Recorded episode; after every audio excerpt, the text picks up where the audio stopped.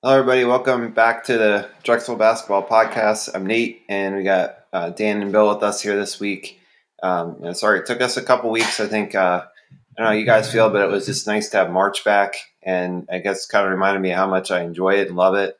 Um, know, I personally have been following a bunch of teams, whether it's of course Drexel, which we're going to focus on, but even women's tournament and local high school basketball. Just been nice to have a, a March that you know feels you know pretty much back to what we're used to. So, and I probably enjoy it more because we lost it, you know, definitely two years ago, and then even last year was streamed. So, um, good to have it back, even if it didn't necessarily end the way we wanted it to. Um, you know, and, and, really for both uh, men's and women's programs. But, um, but I'm gonna start uh, just go through the women. Um, you know, I, I think there's the thing about it. I mean, it had about, I of course, wanted them to go to the tournament. I don't think it had a horrible end. Um, but um, overall, it was a, a, wonderful season by the women's basketball program. Uh, they finished 20 and 6, lost last night in the third round of the WNIT.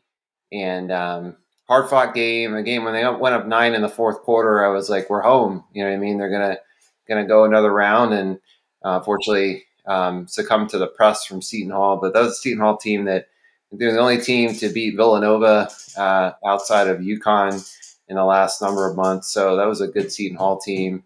Um, I think I think they made the Big East semifinals. Um, so a good basketball team. So um, it was nice to see after playing a couple of kind of sleepy games. It was nice to see the women's team uh, go out with a good performance. I thought they played well overall. So nothing for anybody to hang their heads about.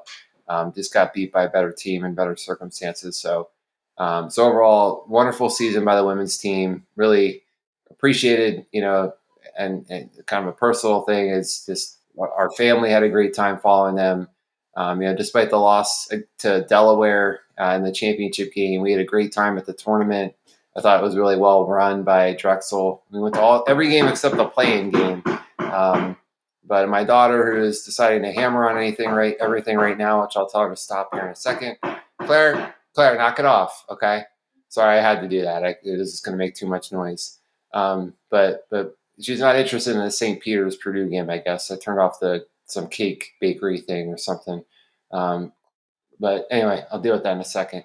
Um, but by the way, we had a great time at the tournament. Kids sat through all the games except that playing game.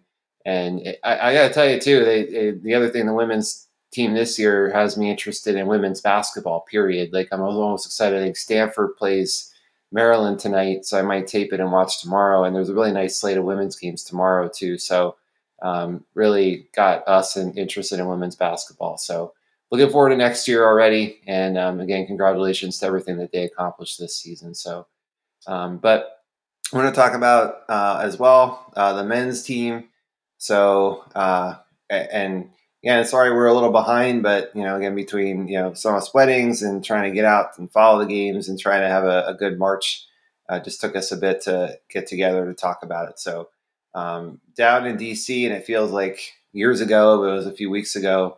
Um, so we lost our first round game to Delaware, uh, who ended up being the uh, CA champions, and then um, of course went to the NCAA tournament. They were competitive Villanova for about you know what 10 minutes or so and then it kind of got away but um, so just we want to toss it to you guys uh, so I, I, guess you know trying to refresh our memories about that game but um, any takeaways you had from that overall thoughts you had of that game down there in dc i mean cam wynter brought his a game i think. He had 28 um, he just uh, it seemed like at one point he went on his own little personal run to get us in the game, but just no one else could seem to find it. I mean, Coltrane, I think, contributed a little bit more than he usually does, but nothing spectacular. But um, the rest of the team, I don't think we had a single other double digit score in that game outside of Cam. So, you know, just uh, a little bit of a disappointing effort there. I mean, one of the biggest factors, though, I think, was the Amari Williams getting in foul trouble. I think that changed the course of the game for us, really not having him in there defensively and you know offensively in the post too uh, really had a negative impact on the team. And a couple of those fouls he picked up were like illegal screens. It wasn't even like it was you know aggressive um, attempted blocks or something. It was two of them. I, I'm pretty sure were on illegal screens, which is just I don't know seemed like poor officiating to me, but maybe they were. Yeah, I'm glad you said it. I, I thought Amari got a real bad whistle. I, it almost felt like they were out for him. Um, and I don't know, you know, sometimes a coach can get in the ear, hey, look at this kid doing this. But he also looked a step slow to me. To be honest with you, even when he was on the floor, you know, he wasn't he wasn't getting the spot. I mean, I I, I just he didn't look like the Amari that we know he could be, and, and it's a it's his first real tournament experience, and and and um, you know, obviously he backed up JB last year, but he didn't get a ton of minutes. Um, uh, it kind of looked like it. Just the game didn't come to him, um, and, and that was unfortunate. Uh, Melik Martin is a guy. I actually thought the effort was there. He had ten rebounds. Like Melik Martin, I thought he had was, he had a high motor, but just he was there was just nothing there on the offensive end. And, and obviously, uh, this is not a team that you would expect to shoot seventeen percent from three. Uh, I, I, would agree. Zach Spiker said in the post game most of those were good looks. Um, I think late when they got a little bit desperate, less so, but most of those were good looks. Um, exception of Cam. Cam he checked a little bit, um, but you know Cam was doing enough other stuff that he, he didn't mind him heat checking every once in a while. Um, but I, I, thought some some tough decisions late. Like the amazing thing is they weren't out of the game. I thought I thought nobody played particularly well, and Delaware let them hang. Like Delaware, I know they went on to win it, but they they weren't good in this game to me. To my eyes, they were not good. Sixty one percent from the line. Uh, they left the door open time and they time again. They tried really hard, yeah, to lose the game. We weren't good enough to take advantage. Yeah.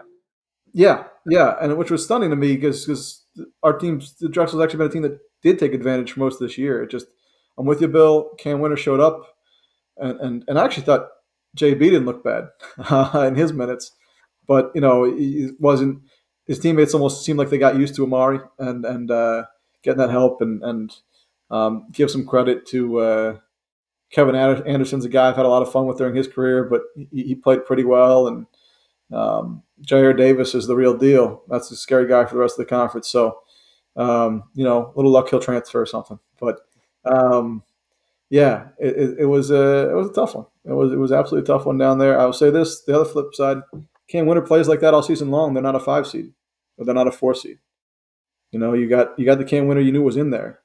He was playing like he wanted to keep playing college basketball, and, and I don't feel like he spent most of the season doing that. Um, so it was great to see what he's capable of. Uh, maybe a little bit of an exhibition for the next level, knowing what we know now. But um, you know, I, I, was kind of almost bummed seeing it because I was like, "There's where's this been? Where's this been, Cam?" Because um, he did. He had a killer instinct in this game. Um, yeah, one to forget. One to forget. A tournament to forget. Um, Delaware does go on and win the tournament, so it's not like you lost to nobody, but um, just an unfortunate time.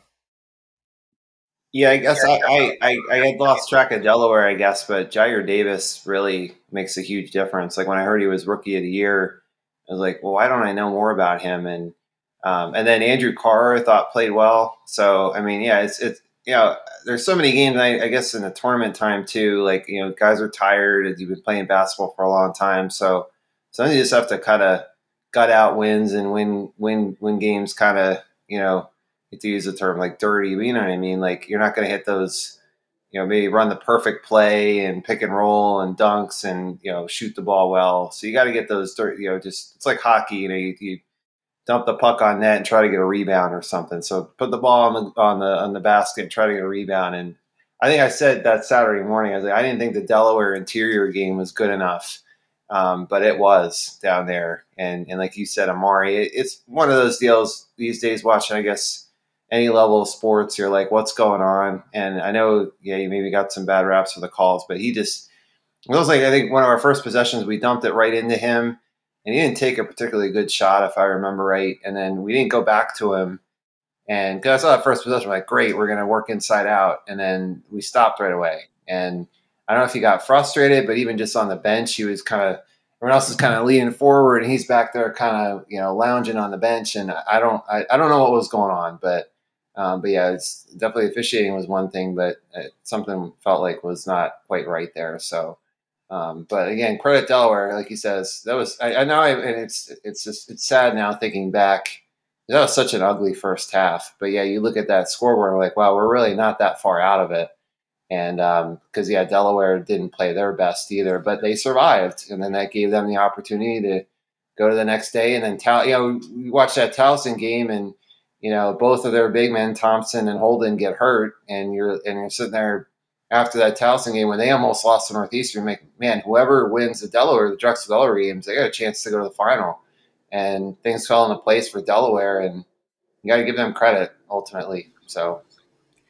Yeah, I mean, it turns out it looks like UNCW is the best team they faced at the time, right? Because Towson was banged up, and UNCW went into the CBI and won it all, and um, see, they were not a mirage this year. I them would I, I, the biggest game of the tournament to me was actually um, Dub over Hofstra. That was still the most impressive. Or sorry, Hofstra Hofstra lost to what Charleston, and that was that was uh, that was the biggest upset by far to me. I mean, I, I obviously had Hofstra winning, but I was stunned. A group of senior guards like that kind of let things go through the cracks and and um, or upperclassmen guards. So yeah, um, the, the, other thing that struck me as a fan, right? Um, we get told over and over again by whoever's coaching, whatever school you're talking to, you're not in practice. You don't see what's going on back there. You're not in practice. You don't know who play. And and um, and that's why Chris Fouch, Bill Martin, would be on the bench. I know this is one of his favorite things, so I, I went there. But um, like you see Amari, who wasn't going to start this year if JB doesn't get hurt. You see Jyare Davis, who wasn't going to start this year if Dylan Painter doesn't get hurt. You, you, you see Coltrane Washington, who wasn't going to get minutes this year like he did unless uh, Mate goes down.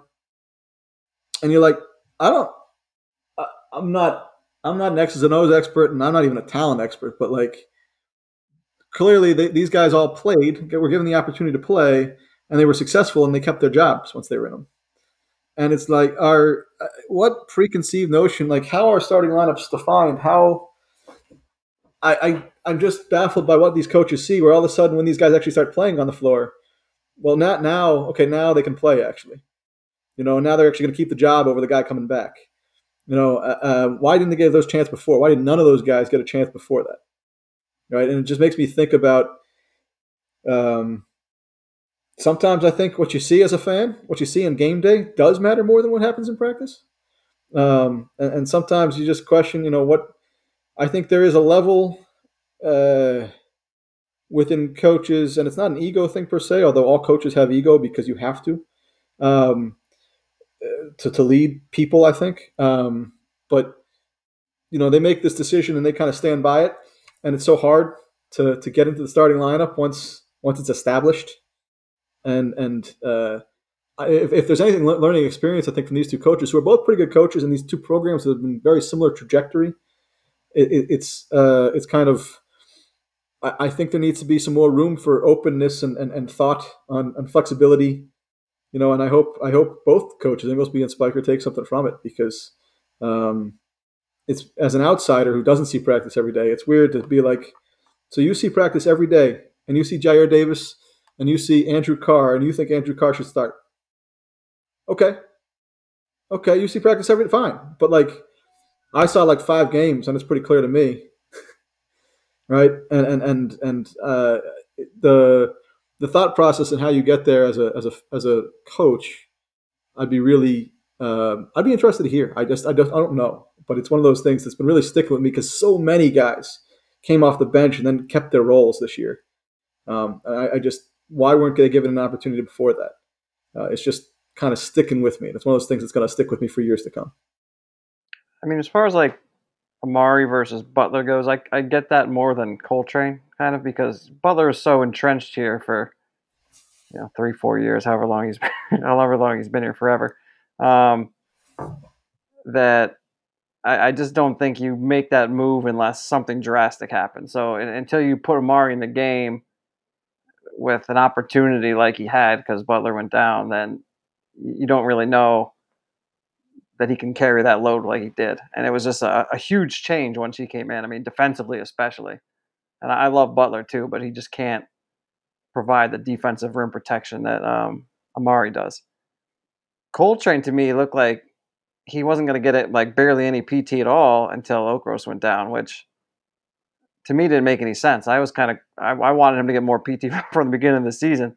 Um, I, I think he's a good shooter, and he also as far as the shooters we have, he seems to be the quickest trigger, which I think we lack a little bit with like Okros and Oden even. Um, those guys pretty much only take wide open shots. I think I mean the, the amount of defended three point shots I remember them taking this season is very limited, and it would be with a hand in their face. So I think Coltrane at least could attempt to get a shot up with the shot clock running down, um, or go get his own bucket once in a while. So I'm not sure why he wasn't getting more PT. That one I'm I'm pretty confused on Dan too. So it would be nice to hear like some sort of reasoning on that at least, or Yeah, was, was was he not a great player in practice, but all of a sudden showed up once he was given the opportunity? Like, and maybe that's it too. Maybe it really is guys who just are used to being backups and not given the shot, and then you know they excel once they get it. Didn't um, didn't Spiker say something last year like Coltrane looked unguardable in practice at times or something, or was that the year before? I don't even remember. He said it at some point. He did say it at some point. Now he likes to he likes to prop up some of the guys that are further down the depth chart sometimes, you know. But um, yeah, no, you're right. I'd actually forgotten about that, but that was definitely said. Yeah, so I, that's why I was even more confused. Like, what? Why is this guy not playing more? And I, I don't think Coltrane's you know a superstar, but he's a nice rotational player who can shoot, and, and he actually played really well defensively this year. Like, I, I don't. that was the big growth for me. Yeah, like he, like he looked suspect on defense. I feel like his first uh, couple years, and this year he looked like he was actually that was one of his strengths. I thought was his, his, his defense. He was one of the better defenders on the team. Yeah, I, I, will say that's a handicap. One of the be- one of the better guard defenders on the Zach Spiker team. Uh, you know, t- there's a there's a there's a tallest small person, um, you know, corollary here somewhere. But still take um, it. Give guys yeah, right. No, he was he was a, he was a plus defender relative to who was out there. no question to me. Um, we'll get to some of the moving pieces later on, but um, yeah, I, I, I, that thought in particular is going to stick with us. So we'll, we'll bring it back later on. I'm just thinking you said about you know why do certain people play. I mean, and, and, maybe we're not at practice, so we don't see what's going on. I guess even more so, like the meetings where the coaches have these discussions, and as we'll talk about later with transfers and everything, you know, how much does that factor in? Like, are they worried a certain kid's going to leave? Like, what are the other sort of things going on behind the scenes? You know, who's you know, get a different attitude issue? Is there great? Who knows? I mean, I guess that's one thing to think of. And I guess, I mean, Jyare Davis, he's a freshman, right? if, if I'm so so in some sense they may not have really known right away what was going on with him. Um, and and then just the more he was around and they played him, they're like, well, okay, yeah, this kid can play. Um, and I think you guys touched on it too. With I, I always feel like in programs, certain kids get certain reputations, and like with Butler, he's almost like a legacy type player around here. So you almost felt like you just couldn't sit him. You know what I mean? Even if he was really not performing well. And well, this would be a good opportunity, and we'll maybe get into this later too. And and Cam, I've talked about this too. And great player for us. I hate saying anything bad about him. I almost feel like I you can't say anything bad about him because again, we'll talk about it later. We'll talk about it later. in, in, relation yeah. to this game, you know, it was a great example. What he scored twenty eight points, um, but did we win the game? Yeah, I mean, now you could argue he kept us in the game. I think we would have totally got blown out. But then again, we didn't win the game. So I, he and I, I feel like, and again, you could sit there and blame maybe he hasn't had the talent around him, but you know, then again, you know, I, I guess I don't want to say he scored a lot of inconsequential points, but you know, I just, you know, I think I'm just going to use the example of Keishana Washington in, in the game against Bucknell. I mean, sucked the whole game and then decided she was going to go to the rim and brought us back from 17 down almost single handedly and won the game. That's the Keishana Washington game. That's what I keep saying. Like that. That was her signature game. Um, what game did Cam have like that? You know what I mean? Like he's had great games, but correct me if I'm wrong. What's what's the Cam Wynter game? And I was kind of sitting there. I'm like, that could have been that Delaware game. And again, you hate to say that a guy that scored 28 points, but then again, you know. So, and I'm not saying there was anybody behind him that's better that could have played. Um, but I'm just using it as an example of you know it's like certain guys with certain reputations and you they just can't overcome it. So yeah, you almost go back to when Cam was younger, freshman sophomore. He had a couple games like that. I feel like I remember uh, talking to Zach Spiker after one of them, and, and him saying he's going to have a triple double before he graduates, and that never came to fruition. He got close a couple of times, I guess, but um, I mean not not super close, but um, you know, something like a, you know, a, a, probably a 15, six and six is out there. Um, yeah, I, I, mean, it, it almost, listen, this just, this was, um, this was a tough year for him. He just, it didn't look like it was all there, um, on, on, the court. Um, the three point shooting dropped a little bit, actually significant amount, and I thought some of that was the defense. He was forced to take more, a lot of his threes were from further behind the line this year. Um, you know, and some of them were, were not. He was some of them a lot a lot more of them felt forced this year. Put it that way. Um, so some of that is, is, is kind of you know preseason player of the year comes with a different mentality as far as how defenses get up against you and, and, and everything else. So um, there's that. I, the assist rate was still pretty good. Like he was a good teammate, a good good passer. Um, but yeah, I mean, I, I, I, can't fault him at all for this game. Put it this way, I, I think this is the one game. I it's not, it's not the Cam Wynter game because ultimately you got to win that one. But this was you know kind of Cam Wynter's game, um, in, in the sense that he, he was the guy. There was no question. There was ten minutes, fifteen minutes in the second half where you knew nobody else was taking a shot. And that's uh, uh I mean, uh, that's that's. Um, pretty telling. I mean, he, he, he had a well of a game. It just, and I hear you, I hear you, Nate, in that was it meaningful? I think in this game it was. It's what kept them alive. It was kept, kept their whole season alive. You know, he was single handedly keeping them on the ventilator. So um, there were. I'm, I'm, with you. There were some empty points throughout the season. To me, this game wasn't one of those. I mean, if, if Cam scores 15 in this game, we get, we're blown out. I mean, it's not even a it's not even a contest if he scores on his average rather than 28. I mean, you need support. I mean, I Cam had a little bit of a down year, but I mean, the man is still first team all conference. Um, so that's a pretty good down year. And I agree that it's a little bit of a down year for him, but um, I mean, I, I think more than than Cam's points being inco- inconsequential, it's more to me that he never really had a another guard next to him who was consistently a huge scoring threat. Like he doesn't have anyone. Uh, I, I, think throughout his career, I don't think there's really been another guy I can think of that's just been that another dominant guard. Um, I mean, Frantz had Fouch and Damion. I mean, that's a that's a significant upgrade from any anyone we've had. That's not even close. I mean, Xavier Bell is a good guard, but you know, one game he scores seven, the next game he scores. Well, he had one game of thirty. You know, one will be fifteen, one will be six. So it's not like he was consistently putting up numbers that would be huge. And then our other shooters, there's just it's just basically a bunch of guys who can shoot but don't rarely ever take over a game. I mean, Okros hasn't taken over a game in a while. Uh, I mean, I think he he'll get hot once in a while, hit like four or five threes or something, but there's just no one else really that scares you.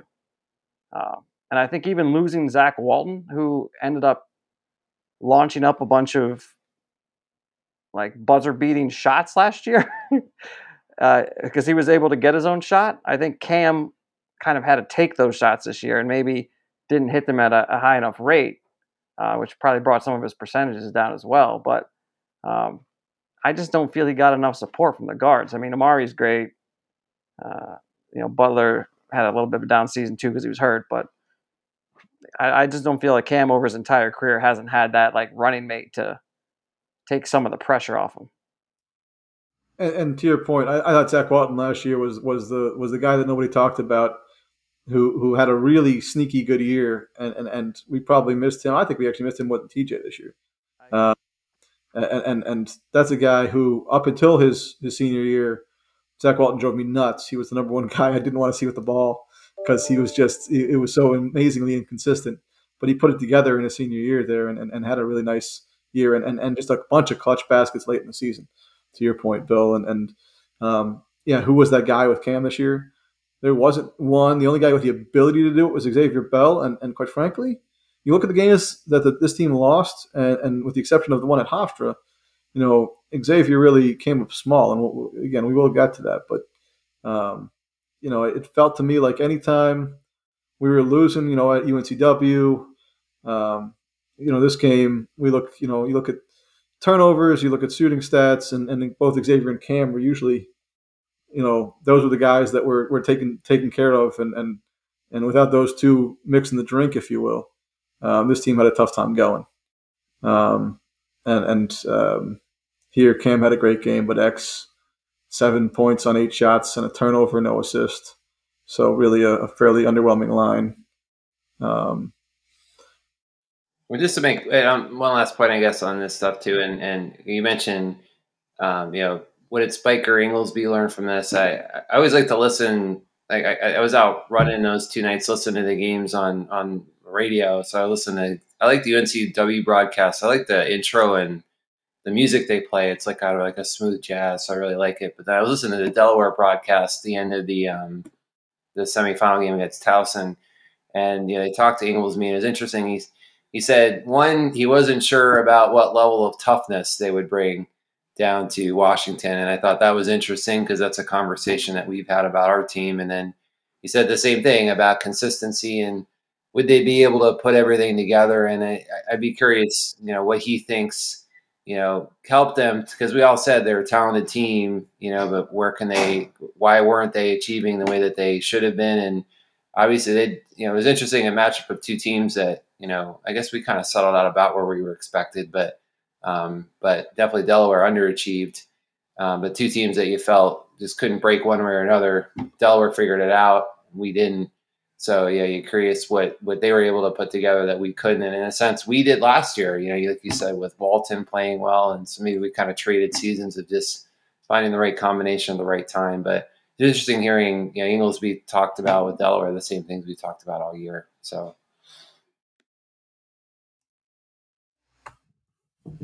Anyway, um, anything else you guys have to add about um, not just us, but I'd say the tournament in general? Any thoughts you had?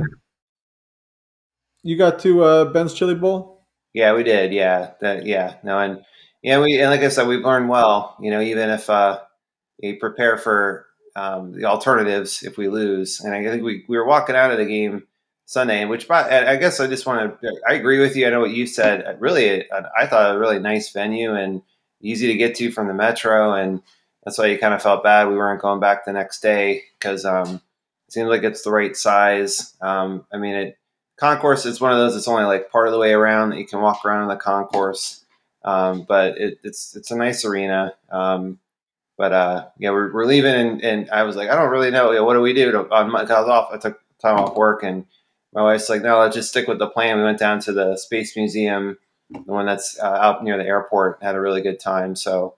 Um, so Bill, I don't know how you. I saw you down there. I don't know how you spent the rest of the weekend, but um, yeah, it was we had a good time, and I, I, think you know I think it's a good setting for that. I know there's debate about we should go back to conference or uh, campus settings. I mean that's maybe a discussion for another day, but at least we had a good time down there. So I really like in DC too. Like you said, the arena is really nice, um, and there's just a lot to do in DC. I stayed down until Tuesday, honestly. Uh, just brought uh, you know the, the family down and uh, hung out there and walked around the monuments and did the you know usual DC stuff. Enjoyed some food out. It was beautiful weather, so it was actually a really good weekend uh, despite the loss. But yeah, I would I'd like to stay in DC. I mean, if it moves, it moves. But uh, I'll end up going wherever it wherever it goes to. But um, it's been nice in DC. It's an easy drive. It's a it's a good town, so I, I like it all overall. This thing I've heard about. I mean, I think that I think it was what twenty dollars for Sunday. I didn't think that was bad, but I heard stuff about was it like forty dollars for the championship? Does that sound right? That sounded a little expensive. So I, I don't know. I didn't I don't know for sure, but I heard somewhere.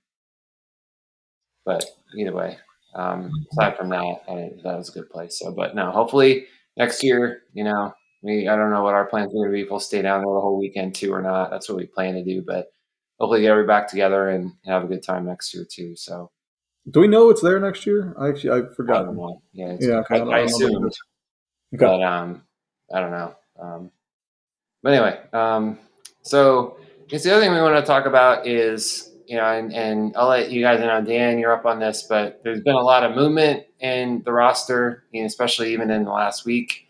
So, did you kind of want to go over what's changed and what your thoughts are as far as that goes? Probably easier to start with uh, who's still here. Um, so uh, yeah, uh, Mateo Cruz is still here. Amari Williams is still here. Lamar Oden is still here. Scrolling, scrolling, scrolling. I think Luke House is still here. Uh, and Terrence Butler, as far as I know, if he was here in the begin in the first place, I think is still here. Uh, and that's the roster as I know it. Uh, Train Train is still here, is my understanding. I've not heard of. He's not going in the portal. He still have eligibility. So my, I last I heard he was making a decision, Uh, he was still uh, still TBD, but I believe I thought he was leaning towards coming back.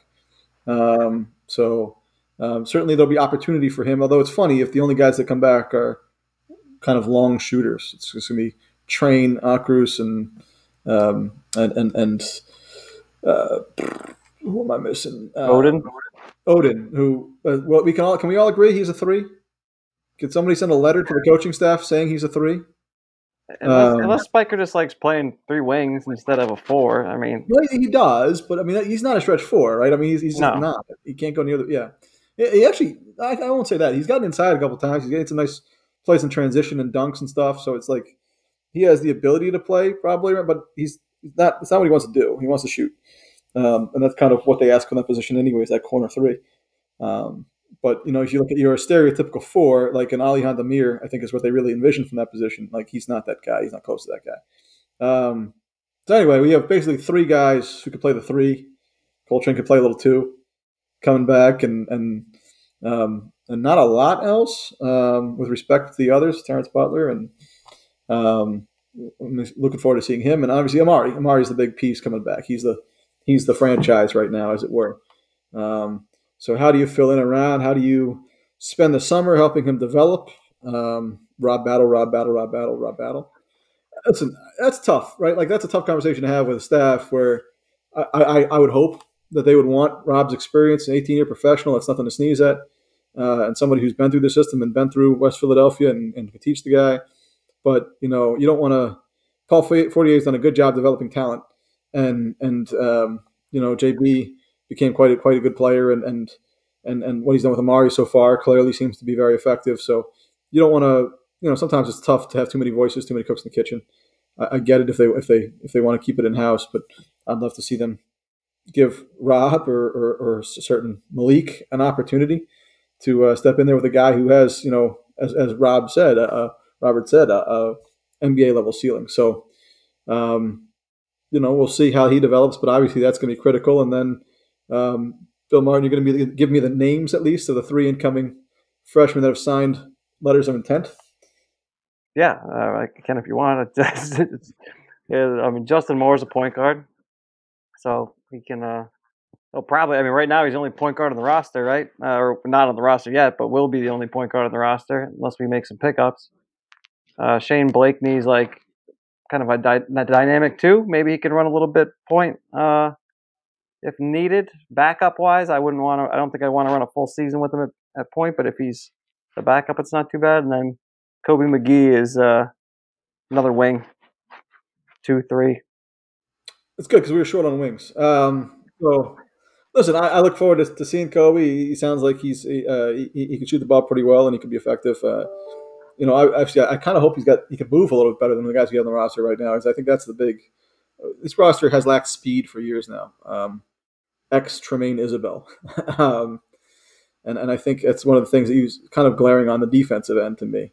Um, transition a little less so, but you know it's not a fast team. Um, so I'm hoping they bring in some guys who can get to the rim because we'll be missing that without Xavier. You know, if you think about that, I mean, the guys who got to the rim last year is really Xavier Bell, Xavier Bell, and Xavier Bell.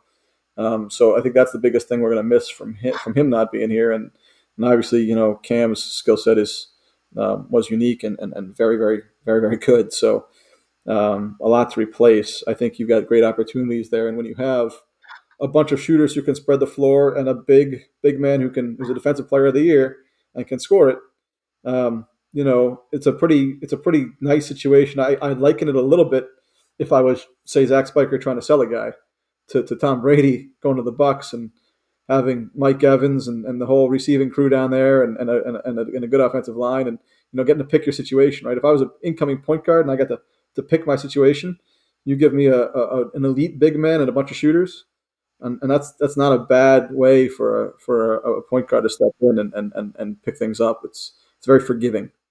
Um, so let's talk a moment, I guess, on who left. Um, Cam Wynters obviously entered the portal, which surprised me. I thought he would go pro, um, and uh, um, I, you know, I, I, had the courtesy of a heads up on that, which was nice. But I, I am still stunned um, uh, that that he is opting to go collegiate. He's very very close with Tyson Walker, who obviously had a very successful season at Michigan State, and I wonder, you know, you, you do wonder if, if you know he's thinking if the grass is greener. I wonder if Ty Walker will come back to Michigan State. I don't know if he's said yes or no yet. Um, the the biggest other name, I guess, that just hit the portal this week is Xavier Bell, right? Um, didn't see that one coming. I, I I've talked about this on Twitter, but for me, um, TJ Bickerstaff was a guy I totally understood leaving. I, I, I don't I think that I I think that there's some folks who weren't very happy with me saying it publicly. But then I, I thought TJ was okay to leave because this system did not fit him. Uh, he could have been more effective in other systems. Now I don't know if BC was the choice, but um, it would have been my choice if I was him. But um, I just didn't think this. Is, they wanted him again as a four to be, you know, help spread the floor, and that's not TJ's game. Um, the funny thing is now with Amari, the two of them defensively would have been amazing to watch. Um, but with JB, it didn't make as much sense. So I get I get why he left, and and, and um, I wish him all the well, and I wish anybody who's played here all the well. Um, but Xavier, this system fit him. This system fit him. I mean, it was just a two who can kind of break things down and get to the rim a little bit, and can do that because the floor is spread, has a decent shooting hand. Um, he's better off the ball. I thought quite frankly, on the ball against pressure, he didn't look very good. And and this is where where I come at it a little bit, which is um, wasn't great in the trees this year against bigger teams, finishing at the rim, and doesn't have the handle, in my opinion, to play the point at a high major level.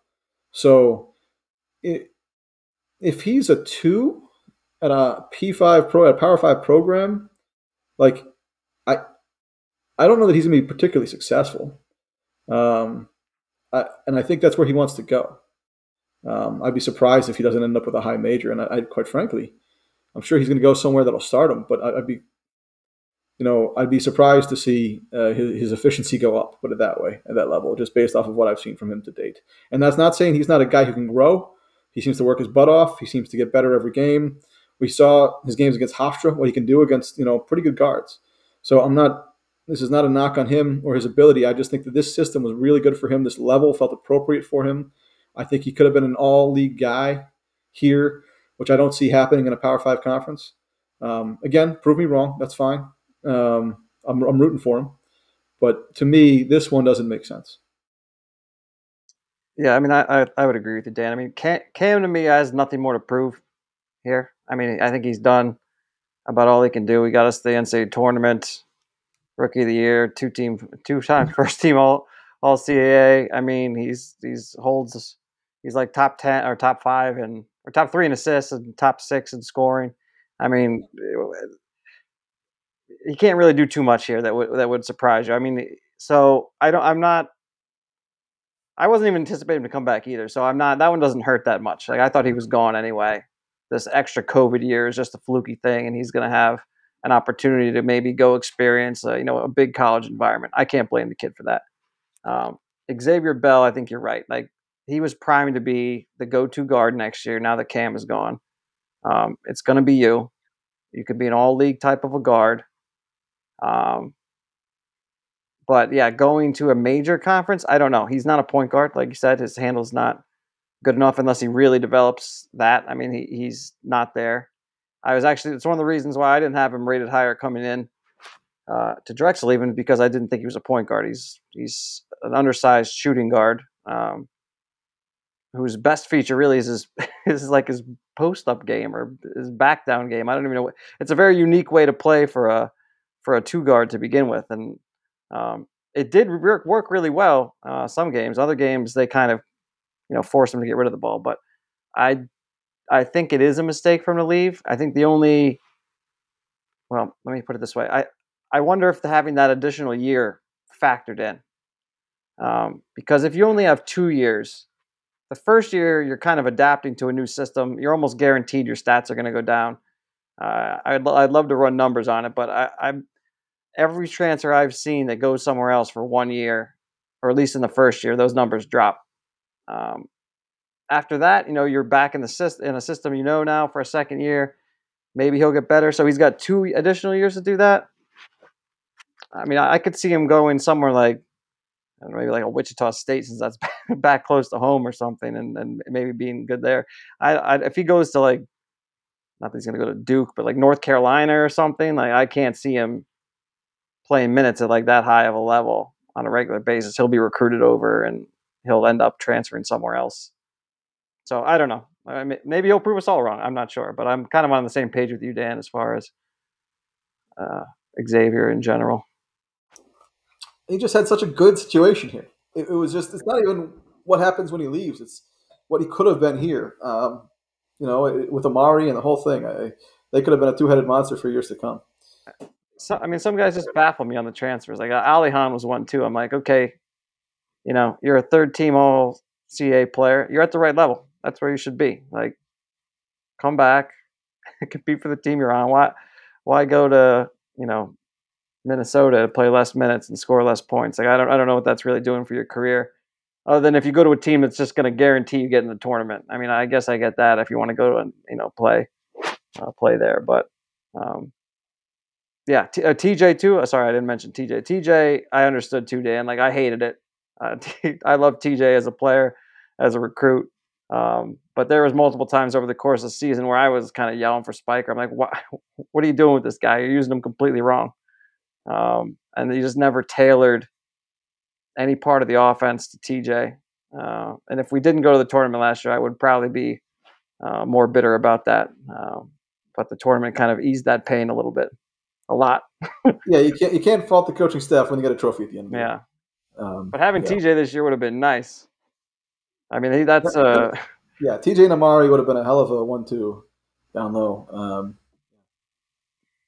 I guess I, I, I mean I agree with you guys. You know, as far as with, with Bell, and I, I guess um, you know all the transfers that I had heard about so far. You know, I was like, okay, I expected. I agree with Cam, um, but yeah, the Bell one kind of, I, I, mean, kind of concerned me. So I guess the, the, question I would ask, you know, I, I know this, uh, and this is me personally, but you see the questions about other programs too. Like, is this anything to worry about with the health of our program? like you know because right away that thought is well or is there a dynamic in the team? That i have to the coaching staff or something. Should we read into this? Or again is this is this a somebody you know again a kid getting maybe some advice from someone not maybe the best? I mean what do you what do you guys think as far as the health of our program? Should we worry about it at all i don't think so. Uh, i apologize for the crazy cat in the background now but um the the i, I don't think so. I think um you know, I, I Xavier Bell, I, I, blame the same thing I think is wrong with college basketball all over the place, which is probably the wrong the wrong adults are in his ear, um, telling him and making making him some dreams and thoughts and whatever else that just may not line up with reality. Um, and and you know, I, I just think he's being misdirected at this point, uh, in all likelihood. But the uh, I, I, don't think it's a health of the program thing. Like like like uh, Bill said we kind of knew Cam wasn't coming back this year. Like this is not a surprise. Um, the other, you know, guys leaving. Uh, obviously, Melik Martin was out of eligibility. He couldn't. He couldn't stay. Um, Okros going to medical medical school. He couldn't stay. Um, so um, there's nobody here that's really like leaving because they're upset with the program. It sounds like I'm not getting that vibe off of anybody. Maybe uh, Ada, the freshman, I believe, is leaving, um, but it sounds like maybe this is something that just didn't work out, kind of like Chuka Meckham. Um, you know, I don't know what happened with those guys, but maybe this just this wasn't the place for them. I think that's less about the program than it is about the individual, probably, because we've had plenty of people come in here and be fine. So I think it's two things. I think one is a lot of individual circumstances that are kind of coming at the same time with what was already a large kind of graduating class. And I use quotes that nobody can see because, um, you know, COVID year. COVID year, as, as Bill alluded to it, it's got everything crazy. And so you have you have kind of and there's two elements to COVID year. One is the extra year of eligibility, sure. The other one is that I think a lot of schools were reluctant to make coaching changes last year um, because everything was kind of a little all over the place and, and nobody kind of, it was an unusual season. Um, so you're seeing, I think, more coaches moving this year. So, and what I think you're going to see is that there's going to be a big scramble right now as a coaches move. Um, Frank Martin, you know, was released by South Carolina after getting them to the Final Four, which is bananas to me. Tells you what Power Five conference basketball is like. Uh, he just signed with UMass today, which is also bananas to me because it's such a step down from where he was. Now he he came from Northeastern and, and his wife's from Massachusetts, and, and I get there's other stuff there, but um, you're going to see just a lot of movement in coaches. and I think you're going to see the transfer market. You know, usually goes in line with coaches. You put an extra year of eligibility in there. You know, Xavier Bell suddenly has three years left, um, and you're going to see a lot more whispers in players' ear, and I just it's going to be crazy for now. You know, uh, um, I've talked to a lot of people uh, in the last week or so, um, trying to get caught up on this, and, and kind of nobody thinks anybody's like. How many kids have you seen sign and commit in the portal? Like everybody's in the portal. You see anybody signing? Um, so so it's just chaos right now. I think it's disorganized chaos. I think thank you NCAA. I think thank you COVID, which is obviously something that we can't, you know, nobody could have figured it was coming. But I, I just think that the landscape and NIL coming at the same time. So, so some guys are getting paid now. Um, it's just made chaos, chaos. So, so I, I don't think it's health of a program. I think it's maybe health of college basketball, maybe, um, but I don't think it's Drexel specific. And if you look, I think there's at least five schools with two players in the portal throughout the CAA. I, I think almost all of them will be by the end of this. Um, I think every day this week, I feel like William Mary's. I, I could be wrong about that. Maybe it's just selective twittering, but I think William Mary's lost a couple of guys, and um, Delaware graduated half their class. We'll see who they bring back from a championship winning team. I think some of that still shakes out. Like it's it's yeah, the whole league is going to be upside down. I think for me, bar none, the most important thing this offseason was keeping Amari Williams and developing Amari Williams because you have uh, you need the guards, and, and um, we're gonna have to see how they fill it in.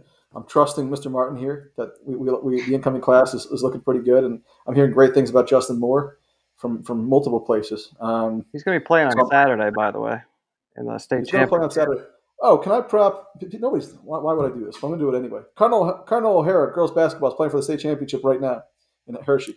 Uh, so Delco's own and uh, a number of dragons linked to that program on the women's they, side. They they won. They they played this afternoon. They and they annihilated Mechanicsburg last Breaking week. news. I'm an, I'm an yeah. avid And then it looked like the game was both and well close as in 10, 12 points, and then they went on a run and yeah, they're yeah. Um, but so so is there? We have a player tomorrow in Hershey.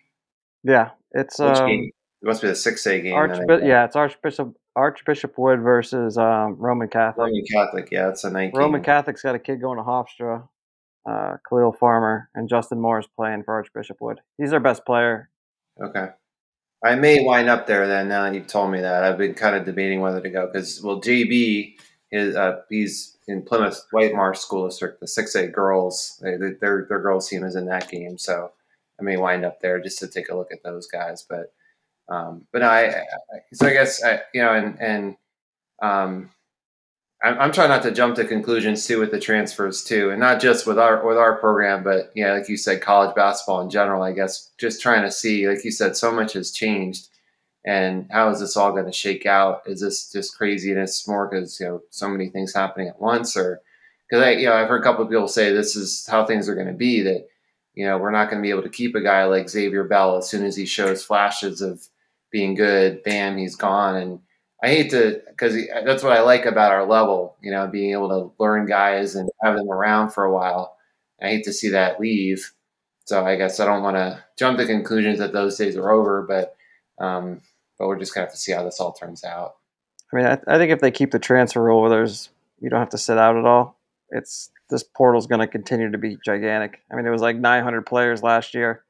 It'll probably be more this year. Um, it's going to be hard. I mean, you'll have guys that will stick around. I think. I don't think that's completely done, um, but we're definitely going to lose players more often to this portal. And I think the only solution is to play the game. We have to raid that portal hard. I mean, that's every year you're going to have to pull impact players from that portal. I mean, look at what Hofstra did. I mean, they didn't they didn't make the tournament, but they pulled you know the player of the year out of the portal. They had uh, Zach Cook out of portal, and they had uh, that was at Darlinstone Dubar. That guy's good too out of the portal. I think they had another guy. I think they had four or five players that they pulled out of the portal who are impact players. So you're gonna have to do that. Um, I mean, hopefully you develop some some players from freshmen on, but uh, if you don't pull impact players out of that transfer portal, it's gonna be rough. I think, unless the rules change. I, think I think a the rules may change, and, and listen, if we have the real fantasy of the P five breaking off, that it's going to be a whole other thing. I, I still don't think that's going to happen because of the NCAA tournament's too too valuable at a billion dollars a year. But I think that uh, you could have a you could have a thing where you know the '96 team tournament could happen, and, and you know uh, that that could be interesting. But so yeah, rule changes to come probably. If we haven't seen anything from the NCAA the last couple of years, is that rule changes are coming and they're coming fast, and and, and potentially structural changes. Um, but I, I, think the one thing I will, I will temper your thoughts there a little bit with Bill is just the COVID year goes away, and that these guys having five years going to four, to your point, makes a big difference. So I think that'll hamper the portal a little bit, uh, even with not having a city year, um, because you know you'll be transferring with only two years of eligibility rather than a three if you're coming after a sophomore or something like that. Um, so I still think it's going to be bananas. I do think you're going to have to play the game. I'm with you on that. Um, you know, I, have said it. I've turned around on transfers a little bit, but uh, I, I, hopefully this is the peak mayhem uh, right Let's now. Hope. Yeah. I mean, I just look at even even before the COVID, like we lost, you know, Isabel, we lost, uh, uh, like I said earlier, Ali Alihan. Like it's just like you're losing guys who, if you had a city year, they're not leaving. I mean, Isabel wouldn't have been able to. Ali Alihan, why would you go? I mean, there's uh, with that without that deterrent, people will pick up and leave. And I I, I think I'm in agreement with you, Dan. I think hopefully this is the peak because you got that extra that extra year really gives you almost like a full career somewhere else, even if you played, you know, two years already. So um, that that definitely incentivizes people to move even more. So I hope you're right. I mean, I, I don't like that we're losing high end players and then we're having to, you know, raid Monmouth and take Melik Martin off, of them uh, in order to, uh, you know, make ourselves competitive. Um, well, we won't be raiding Monmouth anymore because they'll be a conference maker. Yeah, true. There, there's that. I mean, the one, um, one player I have seen commit in out of that portal, like Charleston got some D two kid. Uh, they took like a high scoring D two shooting guard, I think, out of uh, out of the same school they took another D two transfer out of last year. So I mean, eh, D two is going to get rated lower levels. Everyone's just rating someone lower than them is all this is going to be. Um, yeah, if you're not scared of Pat Kelsey after this year in this tournament, you you got something coming. Uh, Charleston's going to be going to be good. Um, there's some schools that you know are going to be good. The CAA, I think, still projects really promising um, in the next couple of years. A, I like some of these new schools, Stony Brook and Monmouth. They're both well coached. They're both fairly sane, good organizations as far as they've gotten facilities improvements. Leadership seems to be sound. Um, I know less about uh, Norfolk State, candidly. Um, and we'll see see who else is coming in. I'm sure I'm missing six or seven or eighteen schools. North Carolina um, A&T. NCAA A&T. I know nothing about, um, other than they've now moved conferences twice in like five years. So somebody's somebody's spending some money and somebody's somebody's looking to move up around there, and they're they're clearly committed to basketball. So. Um, yeah, but you look at the coaches around the league, and, and, and I, I said this. I think we said this when Brian Moe was on the show. Um, really good coaches up and down. There's no bad coaches. There's no there's no there's no games where you're like we could take a night off in this league right now. And um, as it becomes year to year for every school, you're going to see more and more of ups and downs and, and, and you know programs swinging significantly one way to the other. But I, I think with this band of coaches that we have now, you have to expect it to get better year to year. And obviously, no coach has moved yet. Um, I kind of was wondering about uh, Elon Towson and um, what's the school I'm? Drexel. Um, so you know to see what was going on there. Um, my understanding is X has got one left, one year left on the deal. No announcements this week, but I think things have been going on behind the scenes. I would expect something uh, to be announced. Maybe they won't announce. Maybe they won't do a press release. Last last time they extended him, they did. I kind of expect them to release something. So maybe next week, watch for something. But he's obviously recruiting. He's obviously still here. And with one year left, they're not going to leave him on that deal. So I would accept, expect some kind of extension to be announced shortly, is what I would say there. That seems to be something that we probably should have led the show with. But um, yeah, uh, a big deal I would, I would expect. It seems like our new athletic director, Maisha Kelly, has at least um, hitched her wagon to Zach for, for at least a short term here. We'll see. We'll see what the extension is. It looks like, or we probably won't, but we'll, we'll see what rumblings we can get. I don't really care about the financials. That's between him and his family. Uh, he's, it's a private school. If it's a public school, you know, you can find his old Army contract and you can see his bonuses for beating Navy, which always cracks me up. But sorry, Nate. Um, but the, uh, um, you know, the this, this, is a private school. His contract's private. I don't want him looking at my contract. So, um, you know, the number of years matters because it matters for recruiting, it matters for the program and the health of the program. But finances, I could care less about. So, um, we'll see what we can find out as far as what what he got years wise, and, and where our program's going. Um, real quick, just running on the roster for departures, because we didn't do this on the way in.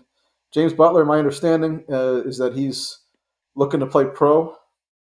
Um, whenever he wants to use his business degree, James, I'm here for you, buddy. Um, Trey Brown, I, I, don't think is back. I believe he's going to look to play another year at the D1 level. Um, TBD, I guess. Melik Martin, obviously, uh, well, he was a graduate, but he's out of eligibility. Mate Okros, med school. Cam Wynter, we know, is in the portal. Train is deciding, but I think he's coming back. I don't know Luke House, actually. Technically, I think he's going to end up with a degree here. But uh, um, uh, he's got eligibility. Uh, Amari's back from the sounds of it. Um, X is transferred. Oden's back. Terrence Butler, I think, is back, and Ada, I think, is going to be in the portal, although we haven't seen an announcement yet. So, um, yeah, just a lot of a lot of all over the place. But to your point, Nate, I don't think most of those seem to be unique situations. I don't think it's a. This, and, and we'll end on this question because um, if you had asked me who I thought would transfer, um, you know, or go in the portal, I would have you know, Amari and Oden would have been two of the people I, at least of that sophomore class. Do you think we're done hearing about people in the portal, or do you think there was anybody else who might decide to leave? Um, I think we're done hearing about people in the portal. I think um, so. So the way it works, is my understanding, is kind of once the season concludes, that that following Monday, Tuesday, Wednesday, the coaches, you know, have meetings with the players, kind of get their feedback, get a feeling for what you know, if, if anybody's looking to do anything and and um, um, my understanding is kind of the folks who have, are in the portal uh, were understood to be going to the portal. Um, I don't necessarily.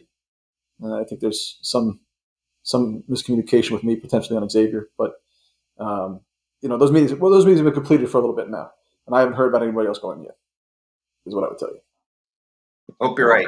Yeah, just curious if if we thought there'd be any other movement. So, um, but yeah, I mean, if a coach moves or something, which is not outside the realm, you know, who, who knows? But um, it, I think we've got the ship that we've got, and to the credit of Zach Spiker, his staff has, has stuck with him for, for most of this time. So uh, I don't really anticipate a whole lot of changes. And I think he should be back. I yeah, but I guess if they don't sign him to an extension, that pretty much says he's gone. And he's, so you almost think if they if they don't want to sign him, he'd be gone now, right? Like why make, yeah. make him hang around for a year? So I mean, I, I, I think he's you know well, maybe you can't recruit that point, but I, I, think he the championship last year buys him at least another few years to to see if he can replicate that. And I think most people seem to agree with that. And not just the championship. I mean, I think he's leveled up this program from where it was when he came in. You know, that was a pretty pretty iffy locker room when he got here. Um, uh, you know, Miles Overton and, and some of the others, and, and um, you know, it was it was an interesting place that he took over. He did have to change the culture. He's successfully done that. Um, you know, are coming off of a championship and a, and a, fourth place finish, which you know is not going to get anybody fired. You're doing it with a locker room culture that's at a higher level, at a program that feels like it's at a higher level. It moved up 100 spots in KenPom consistently for the last two years now. Big senior class. This is a big show me year, so I wouldn't be surprised if it was like a two year extension, and he's got to prove it um, you know, next year and, and the following. But um, yeah, I don't think it would be tough. You know, I think Bill, I think it was you and I were talking about it uh, offline, and you know, I feel like the, the, fan base would almost shrug if uh, you know if he had, if he was if he had left on the new AD because the new, you know the new AD can do what they want to do and sometimes wants their own people, and, and kind of would also shrug for an extension. There's nobody really vociferously fighting for either one, right? Um, I feel like after five years here, kind of the I've, I've, been saying the jury's still out the whole time, and I almost feel like it is, and that doesn't feel fair to me for somebody who's won a championship. It almost feels a little bit like Cam, where we, we're giving him a hard time despite the fact that you know um, he's been so good for us. Uh, uh, he's clearly Zach Spiker's clearly leveled up this program in five. Yeah, years. that's true. You got to be fair about it. So, but yeah, um, okay, all right. Don't mean to stop you, but St. Peter's up by two, coming on the 13 minute mark. So I want to focus on the game. Bill so Martin any, just any, ran for the computer. Yeah. Any last thoughts, and then we'll figure out when we do this again. Anything else to throw out there? Um, hopefully, a lot of guests coming. We will keep this up at some kind of modicum of every few weeks or something. what releases will be coming. So yeah, stay tuned. But um, Yeah, I think that's about it for me. Okay, we'll figure that out as we go. But yeah, let's now it's tied at 37, so good ball game. So we'll see you win. It's in Philly. Gotta gotta watch it. So Oh wait, Dunk City was also in Philly. Got to see that. 15 seats in Philly. It's what we do. Rocky, the town of Rocky. It's great. yeah. All right. Nice to talk to you guys, and then we'll we'll see everybody shortly. So have a good night. All right, Have a good thanks, night, guys.